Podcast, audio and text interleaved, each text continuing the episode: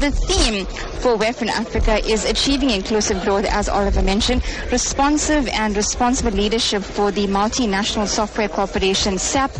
Using technology to foster inclusive growth is crucial. To discuss this further, we're joined by the Director of Government Relations and Corporate Social Responsibility at SAP Africa, Sunil Geness, who is the President of the Information Technology and Association of South Africa. Sunil, thanks so much for your time on the program this afternoon. Thanks for having me, Prabhashni. Sunil, so help us understand and unpack for us how can technology really be used to foster inclusive growth? Absolutely. So we first need to look at what a lay term is of inclusive growth because the term that's been branded around here since people have arrived. Yes. Essentially, inclusive growth is about enabling the entire populace of the globe to be participative in the global economy. As much as that may be utopian at this point in time, there are obviously certain steps that need to be undertaken to accelerate this process so that people who are, who are part of the so-called bottom of the pyramid are participating in the digital economy. And uh, in doing that, uh, technology is critical. Today, uh, the world runs on a digital economy. Um, digital transformation in, from governments to private sector to NGOs is critical. On the African continent, we need to ensure that the youth are skilled to be able to be uh, employable in these new communities or what we call our new reality. And I think that is where uh, companies like SAP, uh, a software giant in the world, uh, does some tremendous work. Yes. Typically, uh, you know, from a young age, working with children in terms of teaching them coding exercises or taking them to coding exercises and bringing them into the digital economy through the Africa Code Week program that we've been able to put in place uh, last year, which touched some uh, 30 countries and almost half a million uh, youth were trained in coding. But today we have another problem which is quite critical, and that's the whole migrant problem, because that is affecting every nation in the world in some way or the other. And we've experienced that in southern Africa We as well. know that, yeah. So if migrants come into the economy and they're not part of the economy, then they may find innovative ways to uh, have a livelihood. And I think And a SAP living. Yeah, absolutely.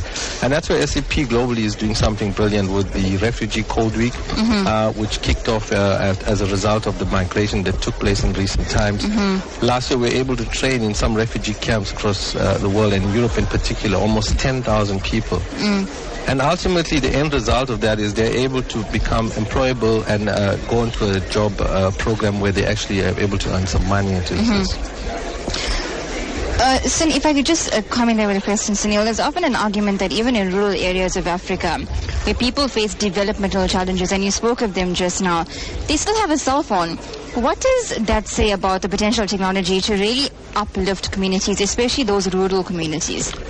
Cannot agree with you more. And that is where we are doing some very integral work with a, a, a rural uh, resourcing um, application that we've developed, which enables uh, small-holding farmers to be put in touch through a mobile application that has been developed with bigger corporates and suppliers. So essentially what we're doing is we are connecting them to a procurement uh, center as such, their goods and, and services that they create in those rural areas, which is largely agrarian across Africa, then can then be consumed both on the African market perspective and, and on a global perspective as well. So that's the one aspect. If you look at uh, Africa as a, a, an agrarian economy, the other aspect is young children who take up coding or get into the whole ideology of coding even if they are living in rural areas, they are able to develop applications which can be procured in a global central procurement and thereby get be living in really the bundus of Africa. Last night I was at uh, a talk and um, somebody mentioned that um, in uh, Cameroon, one of Google's top entrepreneurs actually uh, developed his uh, capabilities when the internet was cut off and came up with a solution. So Wow. The youth are there, the vibrancy is there, they're able to create these platforms. And ideas are there.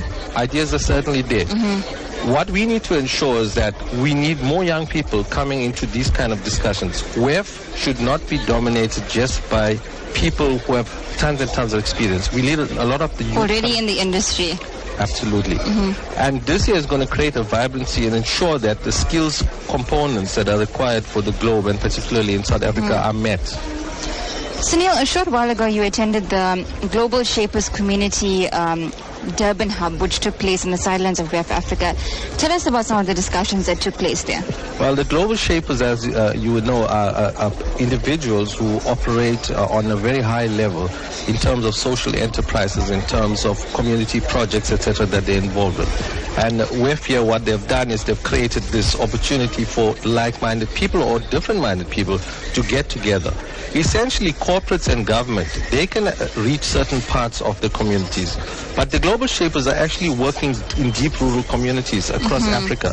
Some of the things that they are doing are, are highly innovative. Uh, you know, creating uh, sort of uh, hubs for innovators. Mm-hmm. In other cases, they are tackling issues of uh, poverty through uh, job creation, through the agrarian reforms.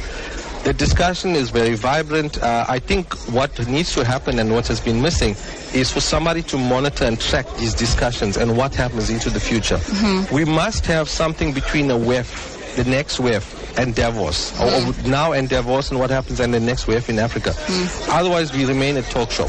Exactly, and that's I think um, WEF being just a talk show has has come out uh, in talks how much of um, action are we really going to take from WEF in Africa? I mean, is it just a conference that's going to bring delegates together, spend money, and, and talk about what we can do, but not actually do it?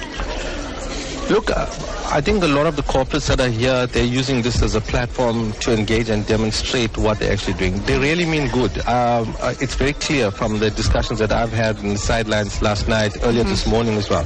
Government is serious about this as well. We are in a very difficult world currently. Mm-hmm. If you take some of the political changes that are happening in global forces around the world, if you take migration, if you take the food challenge that we uh, are experiencing, the world cannot stand by and watch this happening without taking action. So in my belief, the WEF Africa will come out with some results yes, there will be deals signed on the on the on the sidelines of WEF, which is typical in this kind of thing. Mm-hmm. But essentially, the greater good of Africa, and particularly South Africa, because we are uh, South Africans at heart. Of course, it's in my hometown as well. Mm-hmm. We want to see what the legacy of WEF Africa is here in Durban, mm-hmm. because the next WEF, I understand, may take place in Mauritius. That's mm-hmm. not confirmed as yet, mm-hmm. but th- we'll be measured by that. Let's just take that point uh, forward. How it will benefit South Africans. There's a concern that discussions at WEF Africa are not really going to benefit South Africans per se, particularly those who are unemployed and those who are worried about the impact of credit downgrades. How do you respond to such concerns and how would you allay their fears per se?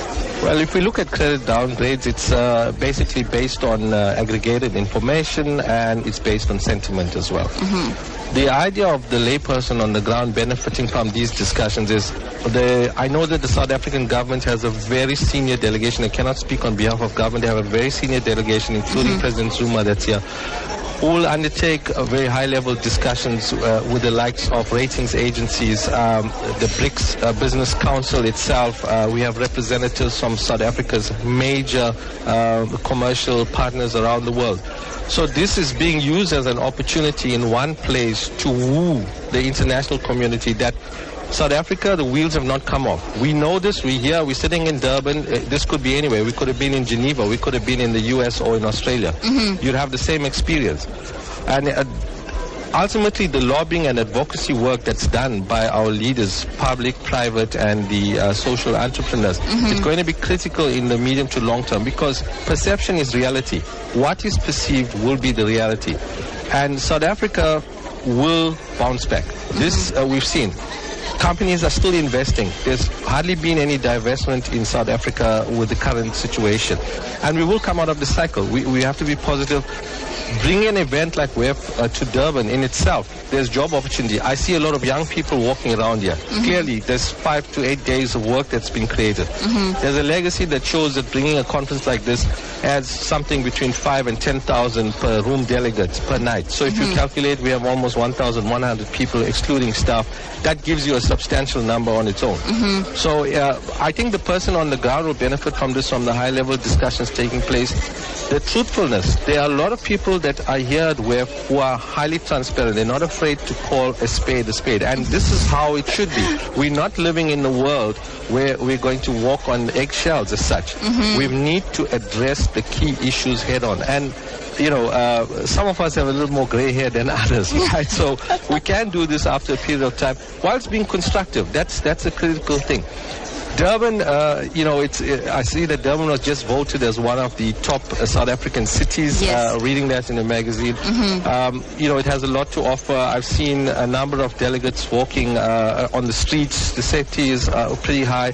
All of that adds to the imagery of the country and The creates city. a goodwill uh, of the city. And uh, together with the mayor and uh, the uh, MEC for uh, uh, Economic Development, Sihle Zikalala, we are seeing a very strong message coming out from the collective South African delegation that's here at WEF. Mm-hmm. And that was the Director of Government Relations and Corporate Social Responsibility at SAP Africa, Sunil Geness, who is the President of the Information Technology Association of South Africa, joining us live at our studios here at ICC. Thank you so much for your time, Sunil. Much Most welcome. appreciated.